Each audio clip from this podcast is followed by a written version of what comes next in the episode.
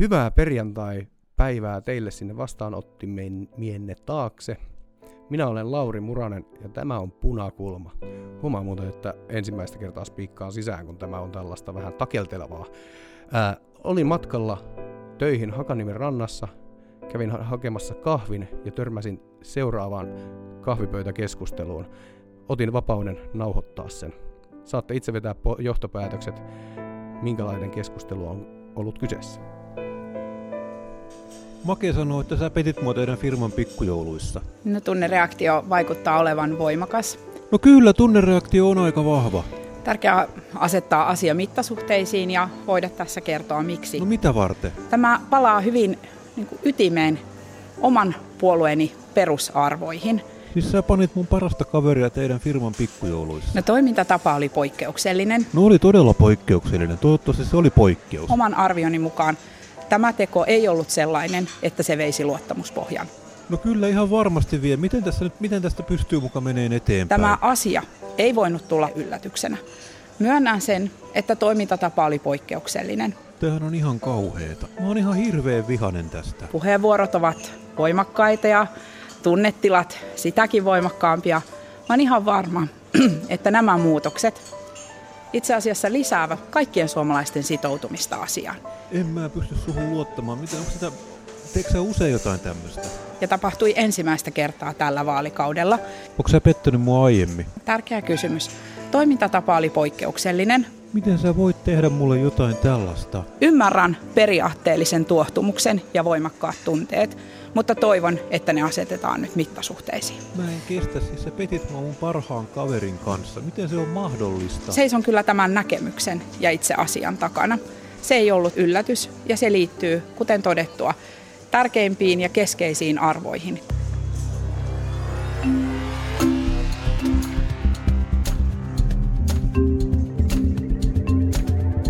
Mitä saa mitä tilaa.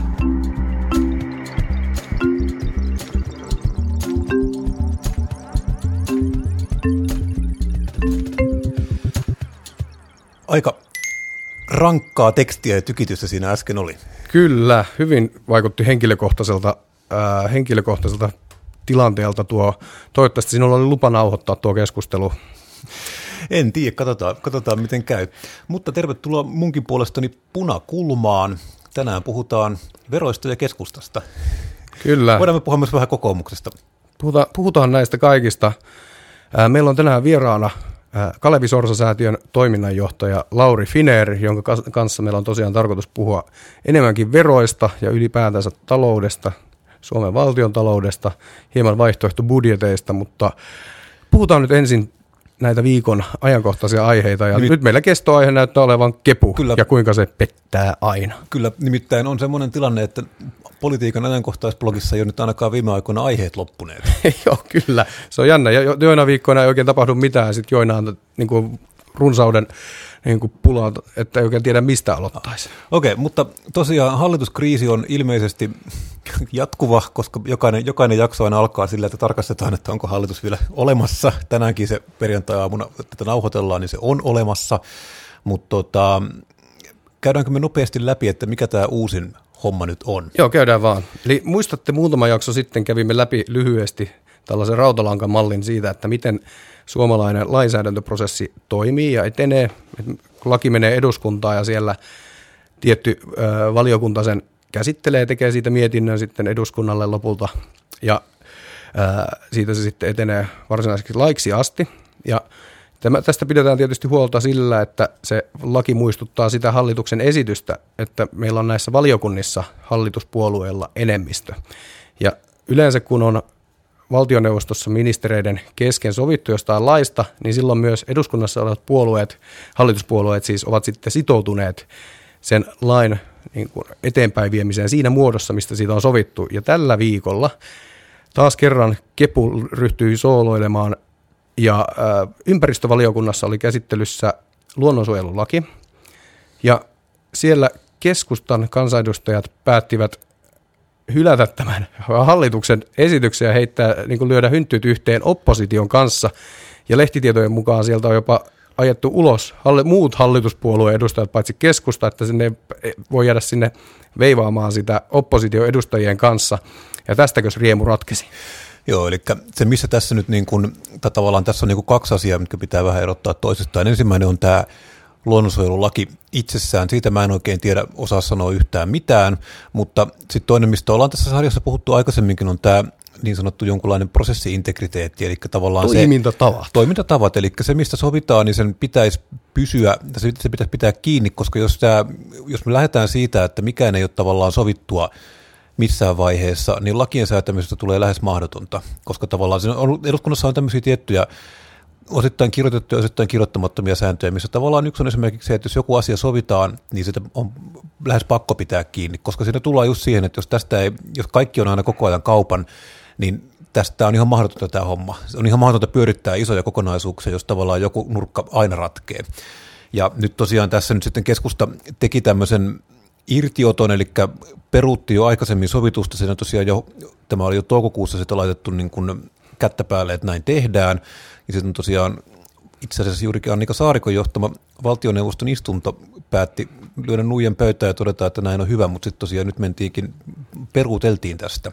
Ja tässä on tietysti, siis sehän on ihan ymmärrettävää, että hallituksessa olevat puolueet joutuu myös hyväksymään itselleen epämieluisia lakiesityksiä. Joo, se, on, on tavallaan se hallitus, tavallaan enemmistöhallituksen idea on juuri se, että sitä, sitä varten se päätöksenteko on välillä vähän hidasta ja könkköstä, koska siinä sorvataan sitten niin kuin erilaisia lehmänkauppoja ja kompromisseja, ja se tavallaan tehdään, se prosessi kulkee, se on nimenomaan, tämä lainsäädäntötyö on nimenomaan sitä niin kuin kompromissien tekemistä. Joo. Ja tässä ehkä vielä se niin kuin, todettava, että niin kuin keskusta on tässä luonnonsuojelulain yhteydessä ikään kuin pyrkinyt e-, esiintymään tällaisena niin kuin selkärankaisena toimijana, koska se äh, mahdollisesti, sillä voi olla mahdollisesti vaikutuksia joihinkin heidän niin kuin ydinkannattajaryhmiensä mahdollisuuksia esimerkiksi harrastaa metsätaloutta.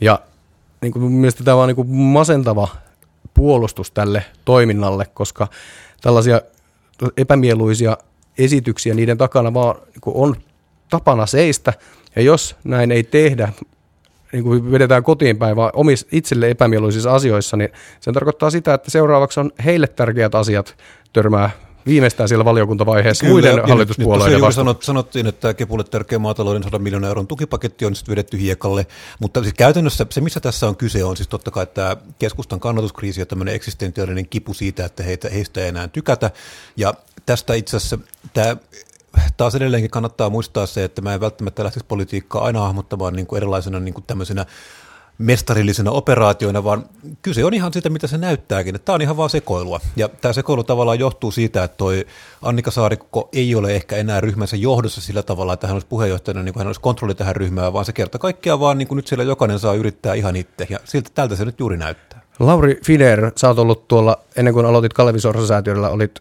ää, erityisavustajana, oliko se kuntaministeri Sir, ää, Sirpa Paaterolla osa valtiovarainministeriötä. Onko sulla tähän joku kuuma ote?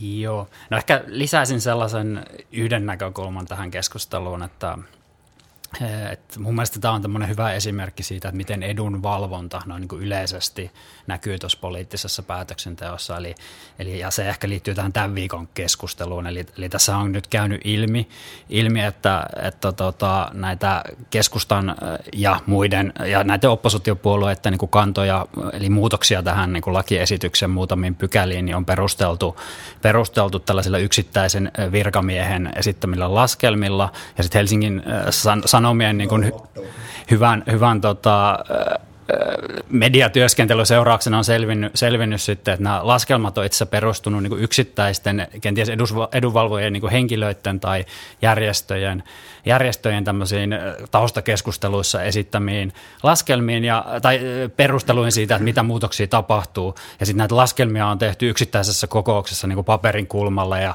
niitä papereita ei ole enää edes löytynyt, löytynyt mistään. Mutta mun mielestä tämä kertoo siitä, siitä dynamiikasta, miten se toimii. Eli, eli, eli edunvalvojat on saanut sellaisen ajatuksen, että tämä lainsäädännössä on ongelmia. Se viesti on, on viety sit, tässä tapauksessa oikeistopuolueille, jotka, jotka on, on ollut näitä edunvalvojia lähellä, lähellä, lähellä ja haluttu se oma kanta läpi, vaikka siitä lakiesityksestä eikä mistään tieteellisestä tutkimuksesta löydy mitään perusteita tälle. No, tähän kuulostaa tosi rumalta, jolloin on sitten tarvittu siihen joku, joku ulkopuolinen, ehkä puolueeton taho sitten luomaan joku perustelu, joka ehkä kenties kestää sitten mediassa ja, ja eduskunnassa, että miten, miten tämä asia tehdään. Ja se on nyt sitten tässä tapauksessa tapahtunut niin, että tämä yksittäinen virkamies on sitten joutunut, joutunut sen keskustelun keskelle, keskelle esittämään näitä perusteluja keskustan ja, ja näiden oppositiopuolueiden puolesta. Mutta mun mielestä tämä on, niinku, on tietyllä tavalla niinku yleisempi maan tapa ja, ja mä oon tähän niinku törmännyt aiemmassa työssäkin, että ei ole mikään ainutkertainen, mutta mun mielestä on hyvä, että tämän tyyppiset tavat nousee keskusteluun, koska jos mä näen niissä niin isoja ongelmia, ongelmia ja jos niitä halutaan ratkaista, niin, niin tota, niistä pitää myös puhua.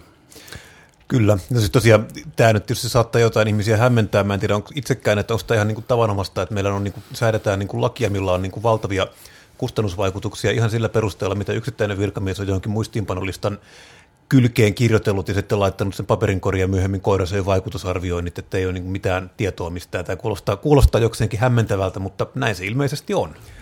No, me voi varmaan palaamme taas keskustapuolueeseen ja, ja tähän täytyy sanoa, että viime hetkien perseilyyn sitten ensi kyllä, ja taas. pikanttina yksityiskohtana tosiaan koko tämä paskasirkus lähtee pyörimään sillä tavalla, sillä hetkellä, kun Sanna Marin lähtee lentokoneeseen tehdäkseen virkamatka Uuteen Seelantiin ja kukaan ei ole vahtimassa työntääkö keskusta liitua enää ja sitten yhtäkkiä tilanne. Aivan, ja se, se on vielä hassu, että vielä sieltä oli, oli lukevina niin jonkun otsikon tai lainauksen, että niin kuin Sanna Marin ei johda tätä hallitusta – hitto sen te olette ajoittanut tämän sellaiselle hetkelle, kun hän on kirjaimellisesti toisella puolella maapalloa.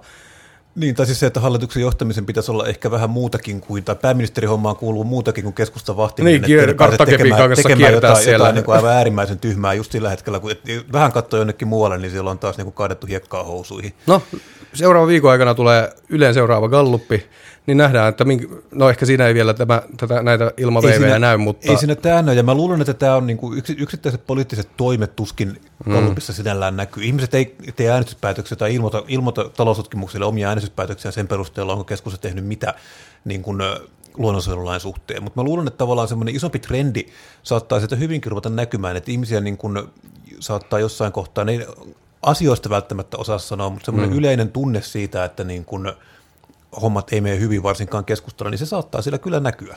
Joo, kyllä. No mutta mennään sitten hei kuule päivän aiheeseen.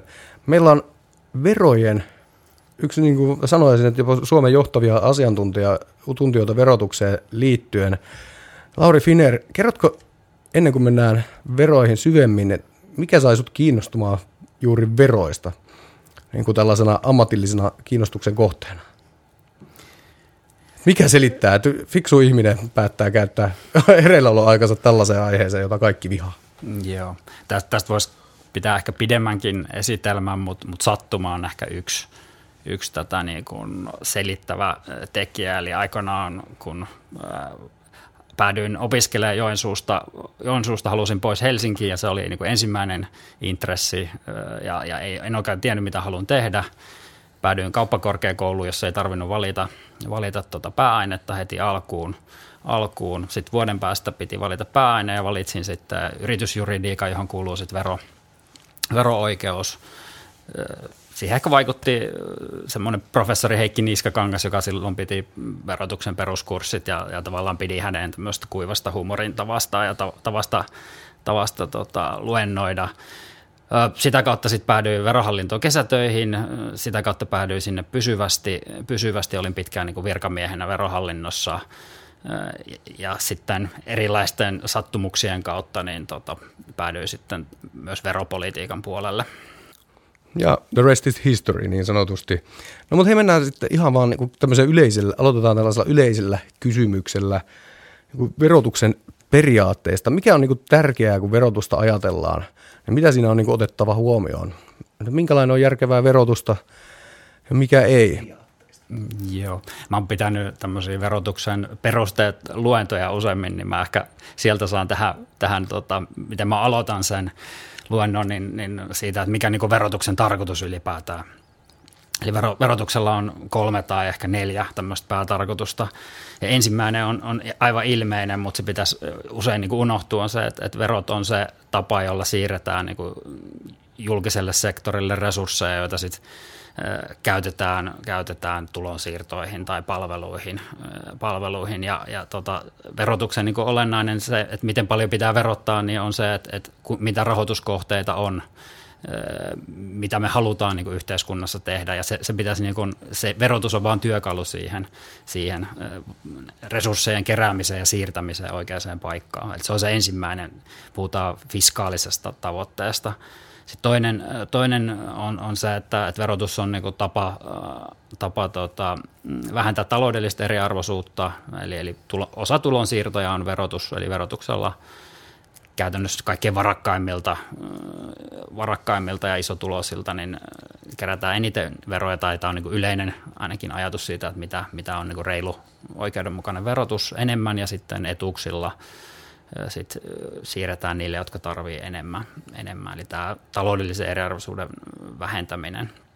Sitten kolmas, kolmas on sitten, liittyy vaikka ilmastonmuutokseen, eli, eli verotuksella yritetään sitten ohjata ihmisten käyttäytymistä kestävämpään suuntaan, eli, eli talousteorian termein, niin, niin tota, vähennetään ulkoishaittoja ja sitten yritetään lisätä ulkoishyötyjä hyötyjä sillä, että ohjataan ihmisten käyttäytymistä. Ja sitten sit neljäs, neljäs, mitä ehkä Suomessa vähemmän nostetaan esiin, mutta mut vaikka, vaikka tuommoisten niin kehittyvien maiden kohdalla, niin, niin tota se, että, että verotus, verotus on niin kuin, sillä, sitä kautta niin päättäjät tulee tilivelvolliseksi kansalaisille ja sitä kautta – sitä kautta niin ehkä yhteiskunta toimii tehokkaammin, tehokkaammin kuin yhteisi muiden ihmisten rahoja päättäjät päättää, miten niitä käytetään. Käytetään ehkä vaikka tässä maakuntaverokeskustelussahan tämä näkökulma nousi, nousi esiin, kun, kun taloustieteilijät on yleisesti sitä mieltä, että, että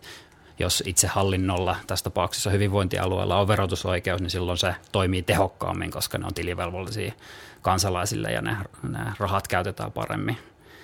Onko näin? No tutkimusten mukaan on, on eli tästä on kyllä ihan, ihan empiiristäkin näyttöä. näyttöä. Mutta jos, jos mä vielä ehkä jatkan siitä, että anna mitä, mennä, anna mennä. mitä sitten, niinku, eli, nämä oli ne tavoitteet, mutta, mutta miten se niinku yleisesti nähdään, että mikä on, on niinku hyvä verojärjestelmä, no, jos, jos se niinku ihan yhteen tämmöiseen, tämmöiseen tota, lauseeseen tiivistää, tiivistää, niin tyypillisesti ajatellaan sellainen verojärjestelmä, jossa on niinku tiiviit lahjat, veropohjat, kohtuullisen matalat verokannat. Niin se mitä on, tarkoittaa siis tiiviys tässä yhteydessä? Joo, joo siihen että mitä tämä veropohja ylipäätään tarkoittaa, niin veropohja tarkoittaa sitä verotuksen kohdetta, kohdetta eli, eli onko se vaikka sitten palkkatulo tai, tai vaikka, vaikka tota, sen tomaatin hinta, hinta kaupassa silloin, kun puhutaan arvonlisäverotuksesta ja se sitten kerrotaan veroprosentilla, veroprosentilla ja siitä tulee se yhteisön veron määrä. määrä. Laaja veropohja tarkoittaa sitä, että, että verotetaan niin hyvin laajasti erilaisia asioita, eli veroja ei voi silloin niin välttää siirtämällä sitä kulutusta tai vaikka tulohankintaa johonkin toiseen kohteeseen, ja tiiviys, tiiviys tarkoittaa sitä, että että et ei löydy, estetään sitä verovälttelyä, sitä, että pystyy kikkailemalla tai, tai tota, siir, siirtämällä vaikka tuloja toiseen tulomuotoon, niin vähentää verotusta. Ja miksi tämä on niin kuin hyvä, hyvä lähestymistapa verotukseen on se, että se ohjaa tavallaan taloudellista käyttäytymistä. Verotus ei silloin tarpeettomasti ohjaa käyttäytymistä, jolloin niin kuin markkinat toimii tehokkaasti, yhteiskunta toimii tehokkaasti. Toinen on sitten se, että, että se estää tätä tätä verovälttelyä, jolloin tavallaan verotus voidaan kohdentaa, kohdentaa se verotus sellaisiin kohteisiin, mihin, mihin tota, halutaan. Tässä, tästä, tästä tiiviistä, tiiv, veropohjan tiiviydestä tulee mieleen yksi esimerkki asiasta, jossa tässä nykyisen hallituksenkin aikana on paljon puhuttu, mutta asialle ei ole tehty mitään. Varmaan syy löytyy tuosta jakson avauksessa käsitellystä puolueesta, mutta siis meillä on tällainen ää, poikkeus, varmaan voi näin sanoa, verotuksessa, jota kutsutaan siis listaamattomien yritysten osinkoverohuojennus. Ja tämä siis tarkoittaa, korjaa jos olen väärässä, mutta tämä tarkoittaa sitä, että siellä on tällaisia poikkeuksia, kun sä, sulla on tällainen listaamaton yritys, ja sä otat sieltä ikään kuin tuottoja ulos, niin sulla on poikkeus, että sä maksat siitä vähemmän veroa kuin, kuin jos kaikkia kohdeltaisiin ikään kuin samalla tavalla voitko kertoa vähän esimerkiksi tästä listaamattujen meidän yritysten osinkoveron huojennuksesta? Onko tämä niin esimerkki tällaisesta niin kuin epäterveestä poikkeuksesta ja miksi meillä on tällainen poikkeus? Joo, no, tämä on niin kuin yksi esimerkki ja, ja ehkä parhaiten tunnettu esimerkki Suomessa. Suomessa eli, eli voi sanoa, että, että kymmenet tutkijat ja veroasiantuntijat on se erilaisissa raporteissa ja tutkimuksissa nostaneet esiin tämän listaamattomien yhtiöiden osinkoja koskevan, koskevan tota verohuojennuksen se, se on aika tekninen, että mitä se, mitä se toimii, mutta käytännössä se menee niin, että jos sulla on enemmän varallisuutta, varallisuutta niin sitten sä voit saada matalammalla veroprosentilla nostaa, nostaa tota, tietyn määrän osinkoja yhtiöstä. Ja käytännössä se veroprosentti äh, näissä tapauksissa, niin jos lasketaan siihen myös se yhtiön maksama yhteisövero mukaan, niin veroprosentti on noin 26 prosenttia. No sitten sit kun me katsotaan, että e, käytännössä kaikki nämä osinkojen saajat tai suuri osa keskittyy pelkästään niin suurituloisille nämä osingot, koska yritysten, näiden varakkaampien yritysten omistukset keskittyy, keskittyy suurituloisille varakkaille. No jos sä oot suurituloinen ja sä saat ansiotuloa, niin, niin veroprosentti on päälle 50. Siin, mm-hmm. si, siitä kun lasket... Siinä on hyvä alennus. Siinä, siinä on, eli sä pystyt nostamaan yli 20 prosenttia alemmalla verolla sen yhtiön yhtiön kautta, kautta sen tulon, tulon. Eli tämä hyödyttää käytännössä vain niin suurituloisia, joilla olisi niin veroprosentti muuten korkea ja, ja varakkaita, koska, koska sitä vero huojennusta ei saa ilman, että on, on varoja. Ja tämä on laskettu, että se on nyt yli 800 miljoonaa ensi vuonna tämä verotuen määrä, eli tämän verran me tuetaan niitä. Mitä hyötyä tästä siis on? Niin, Tätä on kiinnostavaa nyt, että tästä me päästään nyt tavallaan sitä veron teoriasta niin tähän käytäntöön. Että miksi tämmöinen on, miksi tätä ei saada poistettua, kuka tätä ajaa, kuka tätä vastustaa? Joo. No mun näkemys tähän, tähän ei ehkä niinku tutkimuksesta, tai sanotaan, että ei kannata verotutkimuksesta tai taloustieteen tutkimuksesta välttämättä etsiä ratkaisuja, vaan etsiä sit niinku politiikan tutkimuksen kautta, miksi, miksi tähän ei löydy ratkaisuja. Ja mun mielestä tämä meidän ensimmäinen keskustelun aihe, aihe tästä tämän, tämän viikon tota, luonnonsuojelulakikeskustelussa tämä oli hyvä, hyvä aasin siltä siihen. Eli, eli siinähän oli kyse siitä, että, että elinkeinoelämä – elinkeinoelämässä tai tässä tapauksessa metsä, metsäalan alan, tota, edunvalvojat niin, niin näki, näki asiassa ongelmia ja, ja oli sitten yhteydessä todennäköisesti sit oikeistopuolueiden tota, poliitikkoihin, että tämä on ongelma, ongelma, jolloin usein varmaan oikeistopuolueet sit edustaa näiden niin kuin elinkeinoelämän elämän etuja. Eli, eli tää, tällainen niin kuin edunvalvonta valvonta siinä on, siinä on taustalla, taustalla, joka sitten välittyy esimerkiksi virkamiesten kautta tai, tai jotenkin muuten sinne, sinne tota, politiikkaan tai siinä hyödynnetään esimerkiksi virkamiehiä tai, tai muita sitten perustelemaan, että miksi, miksi tätä niin kuin, äh, tämä voidaan nähdä ongelmaksi. Eli, eli kyse on, on tästä niin kuin osin siitä, että se, siinä on yksinkertaisesti kyse, kyse jonkun tietyn ryhmän edustaja, myös sellaisen ryhmän, jolla on valtaa. Ja, ja tota, tästä tapauksessa oikeistopuolueellahan on ollut Suomessa eduskunnassa niin vuosi, vuosikymmeniä enemmistö, ja vaikka on ollut vasemmistopuolueita hallituksessa, niin, niin tota, siellä on aina ollut myös, myös oikeistopuolueita, joilla on sitten, sitten vaikutusvaltaa. Ja sitten jos puhutaan ehkä nimenomaan verotuksesta, niin, niin tähän liittyy ehkä tämmöisiä muutamia niin yksityis, yksityiskohtia, kohtia, eli, eli ensinnäkin verotusasiat on hyvin monimutkaisia, eli vaikka tämä listaamattomien osakeyhtiöiden verohuojennus niin on todella, todella monimutkainen tämmöinen verohärpäke, eli, eli näitä tuntee hyvin harvat ihmiset lopulta kovin tarkkaan, äh, tarkkaan. eli voidaan katsoa vaikka keskimääräistä jotain ekonomistia, niin ei he tunne kovin hyvin näitä vero, verotuksen härpäkkeitä, ja tämä on vain niin yksi ehkä kymmenestä vastaavasta epäkohdasta, niin kuin, jotka on osa on pienempiä, osa, osa samaa mittaluokkaa, mitä Suomessa on. Eli, eli näitä tunnetaan heikosti, toimittajat ei, ei näitä tunne, tunne tai hyvin harva, harva ja, ja sitten sit, käytännössä kyse on siis siitä, että asiantuntijat ö, ymmärtää sitä. Ja asiantuntijoissa taas veropuolella niin, niin ylivoimainen niin kuin enemmistö on, on sitten, ketkä osallistuu poliittiseen keskusteluun, ketkä mediassa näkyy, niin ne on ne on sitten edustaa näitä elinkeinoelämän tahoja. tahoja. Mä oon tätä itse, Follow the money. niin, itse, itse vaikka niin omassa, omassa väitöskirjassani tutkin, tutkinut, että, että yritysverotusta koskevissa niin kuin,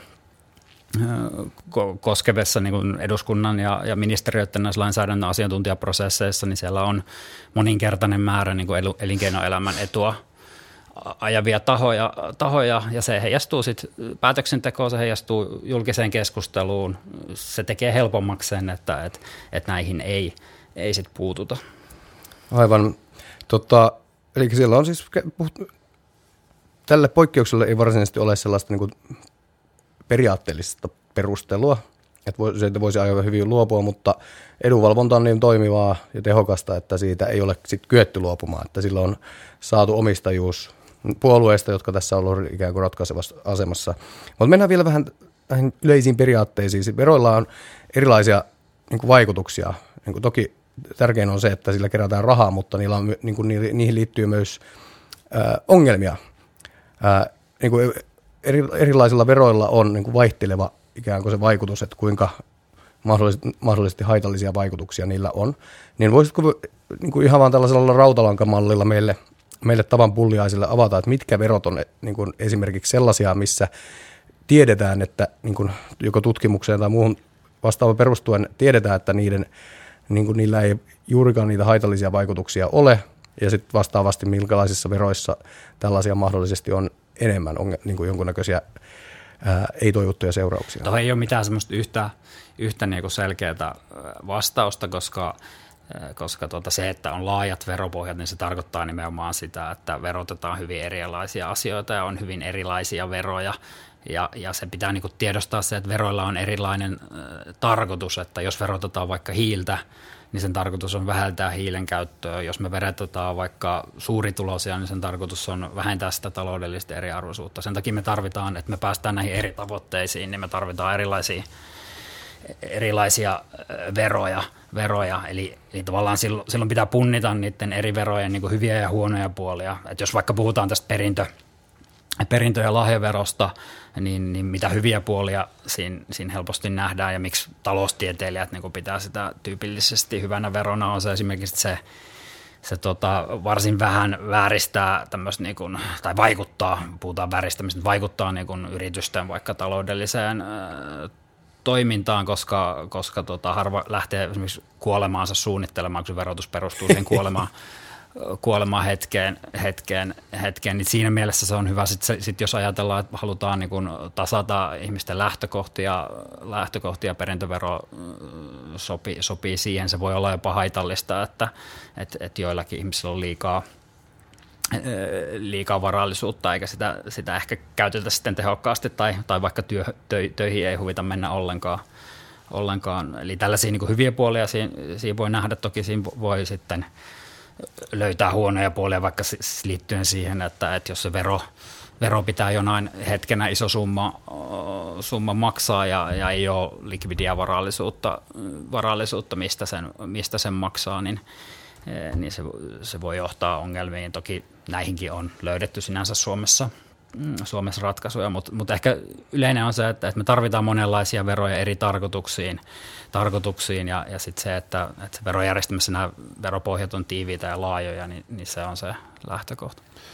No nyt ollaan menossa kohti eduskuntavaaleja ja eduskuntavaalien aikana vaalikampanjat on siinä mielessä mukavia, että siinä yleensä lähes jokainen puolue esittelee jonkunlaisen vaihtoehtobudjetin, mikä on tavallaan sitten semmoinen niin kuin, en sano objektiivinen, mutta jollain tavalla niin kuin paljastavampi mittari näiden puolueiden käsityksestä siitä, mitä valtion talouteen pitäisi tehdä ja minkälaiset, minkälaisesta tavallaan arvoista lähtee puolueen liikenteeseen.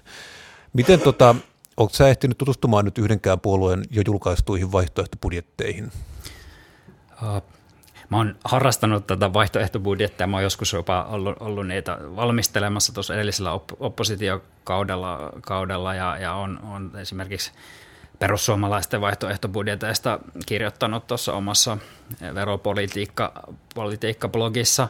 Nyt tällä viikolla mä en ole ehtinyt kokoomuksen vaihtoehtobudjetti on ehkä ainut, mitä mä oon niinku tarkemmin tällä viikolla katsonut, että ehkä siitä voisi vaikka... Siitä No niin, voidaan puhua. otappa Puhutaan siis siitä. Siis tosiaan, jos vielä kuulijat haluaa katsoa, niin myös perussuomalaiset on julkaisseet vaihtoehtobudjettinsa ja epäilen, että näitä tulee vielä, mutta tosiaan, että tämä on nyt, niin kuin, nyt nämä kaksi on ainakin jul, tullut, tullut julkia. Puhutaan vähän sitä kokoomuksesta sitten. Mikä siinä kokoomus on ainakin nyt niin kuin SAK-vaalipaneelissa ilmoitti, että he haluaa karsia rankasti sosiaaliturvasta, mikä on mun mielestä itse asiassa rehellistä, koska se on se oikeastaan se ainoa kohta, jos haluaa isosti karsia valtion budjetista, niin siellä se raha on. Mutta mikä asiantuntijan näkemys on kokoomuksen vaihtoehtobudjettiin?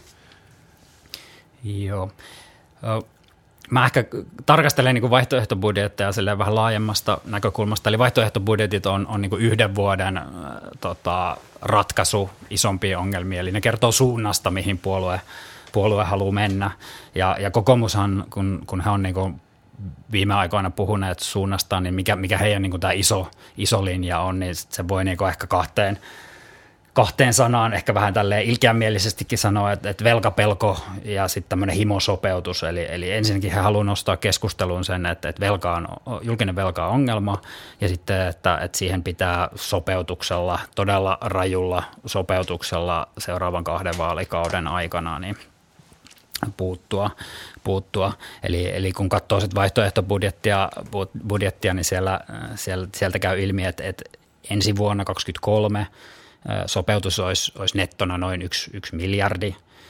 Sitten ensi vaalikauden loppuun mennessä lisätään miljardi joka vuosi, eli, eli viimeisenä vuonna se on niin kuin 5 miljardia ja, ja sitten seuraavan vaalikauden aikana vielä, vielä sit miljardi per vuosi, vuosi lisää, lisää eli, eli ollaan jossain yhdeksässä miljardissa nettona. Tämä, on tavallaan se viesti, mitä, mitä kokoomus myös sen vaihtoehtobudjetin kautta haluaa sanoa, ja sillä, että he nyt sopeuttaa sen yhden miljardin, niin, niin he haluavat viestiä, että heillä on niin kuin uskottava suunta siihen, että he pystyy joka vuosi miljardin, miljardin tota, lisää sopeuttamaan. Mä en reistä sanottuna pidä ihan kauhean uskottavana sitä, sitä pidemmän aikavälin linjaa. Ja ihan sen takia, että kun katsoo sitten oikeasti, että mitä se, mitä se vaihtoehtobudjetti, se ensimmäinenkin miljardi, mitä se on syönyt, niin se on aika, aika niin kuin vaikeata, vaikeata ollut se eka miljardikin sieltä löytää, varsinkin kun kokoomus on halunnut tietenkin sitten vaikka veroalennukset, mistä he puhuu, niin kun, kun siellä on miljardin veroalennukset, niin sitten sit pitää käytännössä kaksi miljardia löytää jostain, jostain muualta. Ja miten, miten, mikä se on se tapa, millä, millä kokoomus on tavallaan lähtenyt sitä, sitä tavallaan sitä kahta miljardia, miljardia hakemaan, niin mulle se näyttäytyy enemmän sellaisena niin kuin poliittisen viestinnän lähtökohtana kuin minä niin kuin tietotutkimusperusteisena lähtökohtana. Eli ensinnäkin siellä on, siellä on todella rajut leikkaukset työttömille, eli, eli siellä on nettona semmoinen kolme puoli sata miljardia, mili, miljo, miljoonaa, anteeksi, miljoonaa. Ja, ja tota, voi lähteä siitä, että A, että, että tä, tässä tilanteessa, kun työllisyys on, on todella korkealla, korkealla, niin on aika vähän työttömiä, eli aika harva ehkä kokee sen, kokee sen leikkaamisen työttömiltä niin, niin pelottavaksi, niin se ehkä tavallaan tällaisessa, niin kun pitää jostain hyvin vaikeasta paikoista valita, että mistä sitä rahaa saa, niin työttömät on ollut ehkä siihen nähden niin kuin tässä tilanteessa hyvä, kun työttömiä on varsin vähän, niin, niin harva sitä niin kuin pelkää, pelkää niin paljon. Mutta kun lähtee sitten miettimään, että paljon tämä 350 miljoonaa on, että se, ja jos se jaetaan niin kuin uusimpien työt, työttömyystilastojen tilastojen kanssa, siellä on vähän riippuu katsoako Temmin vai, vai tota, tilastokeskuksen tilastoja, mutta siellä on 160 reilu 200 000 työtöntä, niin se on, se on semmoinen 1500-2000 euroa per vuosi per työtön keskimäärin, ja se ei jakaudu edes tasan. Eli voidaan sanoa, että tuhansia euroja joiltain, joiltain tota, työttömiltä vuodessa, vuodessa satoja euroja kuussa, sata euroa ainakin kuussa. Nämä on sellaisia summia, mikä on aivan niin kuin mahdottomia. Tämä on aika kova summa. Joo, ja sitten sit kun mietitään sitä siinä kontekstissa, että he haluaisivat jatkaa vielä tätä, tätä niin kuin tästä eteenpäin, niin me ollaan hyvin niin kuin pian siinä tilanteessa, että, että se, siellä ei ole enää mitään, mitään niin kuin mitä näille työttömille mm. ja sitten täällä on tosiaan tämä työllisyysreformeja on puolella miljardilla ja sitten on muut rakennereformit Ja sitten on vielä tosiaan mennään, kun mennään kohti, kohti vuotta 2030 tässä kokoomuksen budjetissa, niin siellä tulee sitten vielä sote-uudistus, joka rupeaa pian tuottamaan säästöä. Niin tota, miten, onko näissä, totta kai tämän niin kuin voi tehdä, siis voidaanhan me leikata niin kuin työttömyysturvasta, voidaan vaikka lopettaa. Se, sehän on poliittinen päätös sinänsä, että se voidaan niin kuin lopettaa, tällä on tietysti niin kuin ikäviä seurauksia, mutta niin kuin, mikä sun kokemus on niin kuin realismin tasosta ylipäätään, esimerkiksi juuri tämä tämmöinen niin kuin se, että saako sote-tuottavuus, rupeako sote tuottamaan rahaa jossain kohtaa, niin onko se kuinka realistinen oletus? Niin no, sanotaan, jos katsoo mitä tahansa talousteoriaa, niin, niin tuottavuuttahan ei synny sillä, että vaan niin leikataan leikataan tai, tai korotetaan veroja, vaan, se syntyy niin kuin investointejen kautta, että satsataan johonkin. Eli, eli tällainen niin kuin yhdistelmä, jossa tehdään massiivista sopeutusta ja sitten sit, äh, sit kuvitellaan, että tulisi jostain työllisyyttä tai kasvua, niin se, se ei ole niin kuin realismia äh, ainakin, ainakin niin kuin se ennusteessa vähentäisi sitä. Toki niin kuin ennusteet ei sisällä niin kuin kaikkia maailman asioita, että ennusteet on, on, on aina epävarmoja, mikä on nyt tässä, tässä nähty. Mutta mä nyt rupesin vaikka katsoa tuota, niin kuin ens, ensi vuoden, vuoden budjettia, niin, niin tota, jos katsoo siellä niin isompia, isompia, isompia eriä, niin mitä siellä on, niin siellä on, siellä on tota, mm, sote, eli hyvinvointialueet, siellä on 20 20 miljardia. Tällä hetkellä puhutaan, puhutaan hyvin laajasti siitä, että siellä on iso, iso tota, rahan tarve kaikilla hyvinvointialueilla. Kukaan puolue ei myöskään, koska kokoomus niin esitä sinne mitään niin kuin hirveän isoja, isoja vähennyksiä. Me kaikki tiedetään Suomen niin kuin ikärakenne. Sieltä on aika vaikea löytää mitään. Kuntien puolelta kaikki puhuu siitä, että, koulutus on niin Suomen vahvuus ja tällä hetkellä se on kuntien iso, iso erä. Sitten siellä on sosiaaliturvaa, no eläkkeet, niitä ei oikein voi alentaa, kun niistä on niin iso, iso osa, niin niistä perustuu niin aiempiin sitoumuksiin. Myöskään sitä sosiaaliturvaa ei siellä ole ihan niin paljon, että kun nyt puhutaan, puhutaan niin kuin tästä pitkällä aikavälillä, niin puhutaan puhutaan siitä jostain 9 miljardin sopeutuksesta, niin ei siellä sellaisia summia ole, jos me halutaan pitää niin kuin ihmisoikeuksista sopimuksista kiinni. Me ollaan perustuslaissa ja, ja tota, ihmisoikeussopimuksessa sitouduttu siihen, että ihmisistä, ihmisten tota, perusturvasta pidetään kiinni ja Suomi on saanut jo siitä nyt, nyt huomautuksia.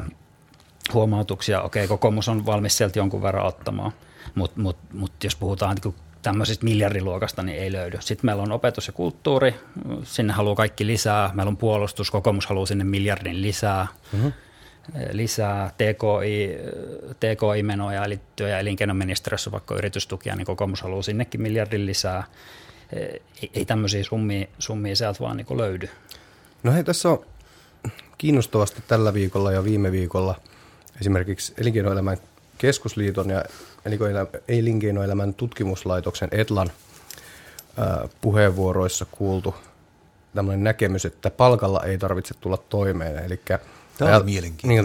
Niin, ja silloin siis taustalla se ajatus, että yrityksillä ei ole ky- maksukykyä niin kuin kaikki, niin kuin sellaiseen palkkatasoon, mikä riittää elämiseen. Ja heidän pointtinsa on siis se, että vaikkapa asumistuen kautta tue on niin kuin ok tukea näitä pienituloisia ihmisiä ja sitä kautta sitten niin kuin, ää, pitää heistä huolta. Ja miten tämä niin yhtälö sun mielestä toimii sitten samaan aikaan, kun todetaan, että palkalla ei tarvitse tulla toimeen, mutta esimerkiksi siellä kokoomuksen ää, vaihtoehtobudjetissa taisi olla esimerkiksi leikkauksia asumistukeen. Niin miten tämä yhtälö toimii, että sä samaan aikaan sitten leikkaat sitä sosiaaliturvaa, millä olisi tarkoitus ikään kuin tukea sitä pienellä palkalla elä, elämistä – mikä, äh, niin onko tämä, on, ymmärränkö me jotain tässä väärin vai tota, mikä, mikä homma tämä on? Niin no, tämä keskustelu on nyt, se ehkä on, on, on vähän käynyt irti, niin kuin mun mielestä tämä velkakeskustelu, että kun me ei puhuta siitä siitä, että mitä se euroissa tar- tarkoittaa. Mit, ei, ei puhuta siitä, että mistä, ne, mistä leikataan, mihin kor- veroja korotetaan, niin se keskustelu niin kuin menee ihan omiin sfääreihin. Ja tässä nyt on vähän, vähän sama tässä keskustelussa, että puhutaan tosi niin kuin abstraktilla tasolla, tasolla. Et, tasolla. Et, mut sitähän meillä on varmaan esimerkkejä sitten vähemmän kehittyneistä maista tai ehkä Suomessakin, kun puhutaan vaikka, vaikka tota harmaasta, harmaasta taloudesta, että et, et, et jos, jos tota, palkat, palkat on tosi, tosi alhaiset ja sosiaaliturvaa ei ole, niin, niin kyllähän se mahdollistaa sitten sen, että niitä työntekijöitä, niin, työntekijöitä niin pystytään sitten jossain määrin niin riistämään. Meillä on siitä niin kuin esimerkkejä vaikka marjatiloilta tai, tai muualta, muualta, että siellä ollaan tosi heikoissa työ, työoloissa. Ja sitten samallahan se heikentää sitten tietenkin sen, sen niin sanotun tavallisen palkansaajan neuvotteluasemaa, jos siellä on sellainen ryhmä, jolta voidaan teettää sitä työtä, työtä halvalla. Ja, ja tämähän on niin kuin monissa maissa laajempaa todellisuutta ja Suomessa se koskee erityisesti tämmöisiä niin kuin maahanmuuttajia ja muita niin kuin haavoittuvia ryhmiä.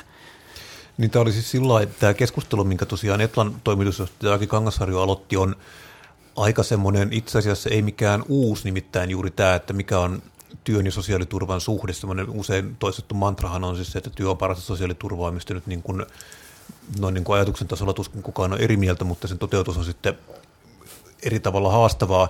Mutta se, mikä mua siinä jäi kiinnostamaan, oli siis se, että siinä, vaikka Akihan kanssa haastattelussa tosiaan sit kolmasti kielsi ehdottomansa perustuloa, niin siinä nyt oli kuitenkin tämmöinen niin kuin aika voimakas perustuloelementti siinä, että tosiaan, että tämä työntekominen olisi tavallaan niin kuin yksi elementti toimeentulotuesta ja sitten valtio tukee jollain mekanismilla sitten sitä niin kuin loppuosaa. Ja se, että on, tavallaan tämä on niin kuin asia, mistä, mitä puolueet on itse asiassa tutkineet jonkun verran ja pallotelleetkin, mutta niin kuin, tämä on edellyttää tosiaan semmoista muutosta sosiaaliturvajärjestelmään, että se olisi erittäin hankala, tai se olisi niin iso radikaali muutos, että koko sosiaaliturvajärjestelmä pitäisi laittaa uusiksi, että tähän päästäisiin. Ja sinällähän Saksassahan on kokeiltu juuri tätä kurtsjobbeja, missä oli juuri tämä idea näistä niin kuin sosiaaliturvan ja työn yhdistämisestä tämmöisestä miniobeista, jotka joiden tavoitteena oli sitten saada ihmisiä työn syrjään kiinni ja siitä työntää heitä työmarkkinoille, mutta näin siinä nyt sitten ei käynyt. Mutta mikä on niin kuin sosiaaliturva ja työn suhde sitten tässä tapauksessa?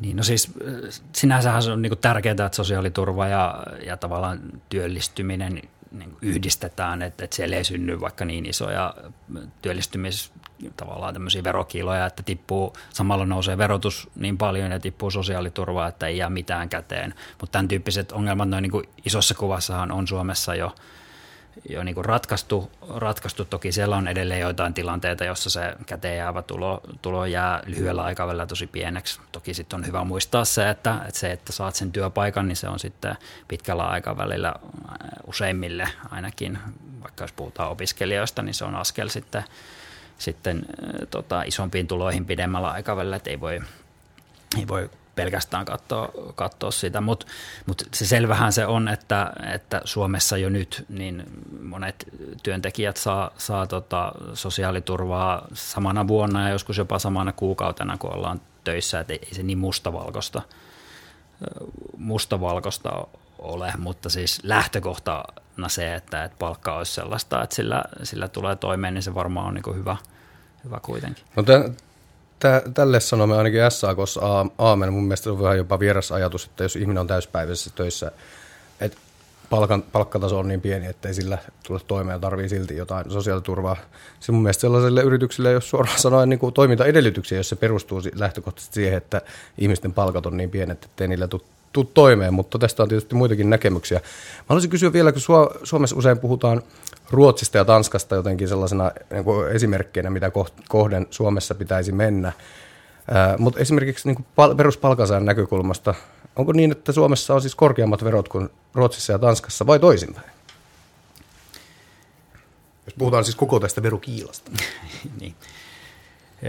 Joo, verotusta, jos, jos katsotaan pelkästään niin kuin palkansaajan verotusta, niin, niin tota, Ruotsissa esimerkiksi niin käytännössä kaikilla tulotasoilla niin, niin ne kokonaisverot on suuremmat. Eli, eli se Suomen ja Ruotsin niin kuin verotuksen rakenteessa on se, se ero, että Ruotsissa nämä työnantajan työnantajan osuus, osuus noista sosiaalivakuutusmaksuista on suurempi. Suomessa se työntekijän työntekijäosuus on, on suurempi, mutta, mutta käytännössä silloin kun se työnantaja palkkaa, niin se katsoo, katsoo tietenkin niitä kaikkia veroja ja kuluja, mitä sitä työn, työnantajasta maksetaan. Ja silloin kun katsotaan tätä kokonaisuutta, niin Ruotsissa käytännössä verotus on niin kuin kaikilla tulotasoilla, tulotasoilla korkeampaa. Ja sitten jos katsotaan ihan kokonais verotusta, eli kaikkia verolajeja ja, ja, ja, ja kaikkia, kaikkia tuloja, tuloja niin, niin silloin Tanskassa kokonaisveroaste on, on selvästi jopa korkeampi, korkeampi kuin Suomessa ja Ruotsissa se on ollut myös perinteisesti pitkään no, pit, korkeampi kuin Suomessa. Miksi Suomessa sitten noudatetaan heidän esimerkkiä? Varmaan tämä meidän niin kuin, valtiontalouden alemmustila siis ratka, ratkeaisi sillä, jos tällä vähän nostettaisiin veroja. Mikä siinä on niin vaikeaa? No niin, no siis tässä tullaan siihen sama, samaan keskusteluun siitä, että, että se aina loukkaa jonkun, jonkun ryhmän etuja, etuja ja, ja tota, he pystyvät valvomaan sit omaa etua ja estämään, estämään sen muutoksen. Mutta sinänsä, niin jos me katsotaan vaikka sitä kestävyysvajetta tai tätä alijäämää, niin, niin tota, Tanskan veroasteellahan se olisi asia ratkaistu, eli, eli me, me tiedetään jo, miten se asia voidaan periaatteessa ratkaista, ja Suomessakinhan on, on tehty nopeita isoja veronkorotuksia pakon edessä, niin, niin vaikka, vaikka talvisodan alla vuonna 1938 niin nostettiin todella paljon verotusta, kun, kun asia piti ratkaista. Eli meillä sinänsä ne keinot tavallaan on, on olemassa ja se voidaan tehdä. Että tavallaan tämä on sellainen asia, mistä me ei ehkä tarvitse olla ihan niin huolissaan, kun me tiedetään ne, ne ratkaisut, ratkaisut, mutta isompia kysymyksiä varmaan tällaiset vaikka ympäristöön ja ilmastoon liittyvät kysymykset, joihin me ei oikeastaan tiedetä, mitä ne ratkaisut on, niin sen takia mä oon niistä ehkä enemmän huolissaan. Aivan. Ei tiedetä, mitä ne on, eikä tiedetä paljonko ne maksaa, mutta todella paljon. Mutta kiitoksia tosiaan Lauri Finer, kun pääsit meille keskustelemaan punakulmaa. Keskustelu varmaan näistä jatkuu. Nyt meillä rupeaa olemaan lähetysaika täynnä. Kiitoksia myös Lauri Muranen. Täällä on Lauria studiossa niin, että päät yhteen kolisee. No niin, oli, hei, oikein paljon kiitos Lauri Finer, kun olit meillä vieraana. Ja jos pidit meistä, löydät meidät Spotifysta ja Apple iTunesista ja jos vihasit meitä, niin löydät meidät silti sieltäkin. Ja keskustelu jatkuu, kerro meistä kaverille ja vinkkaa meitä, vihaa meistä tai tykkää meistä. Hyvä, kiitoksia sinulle, hei vaan.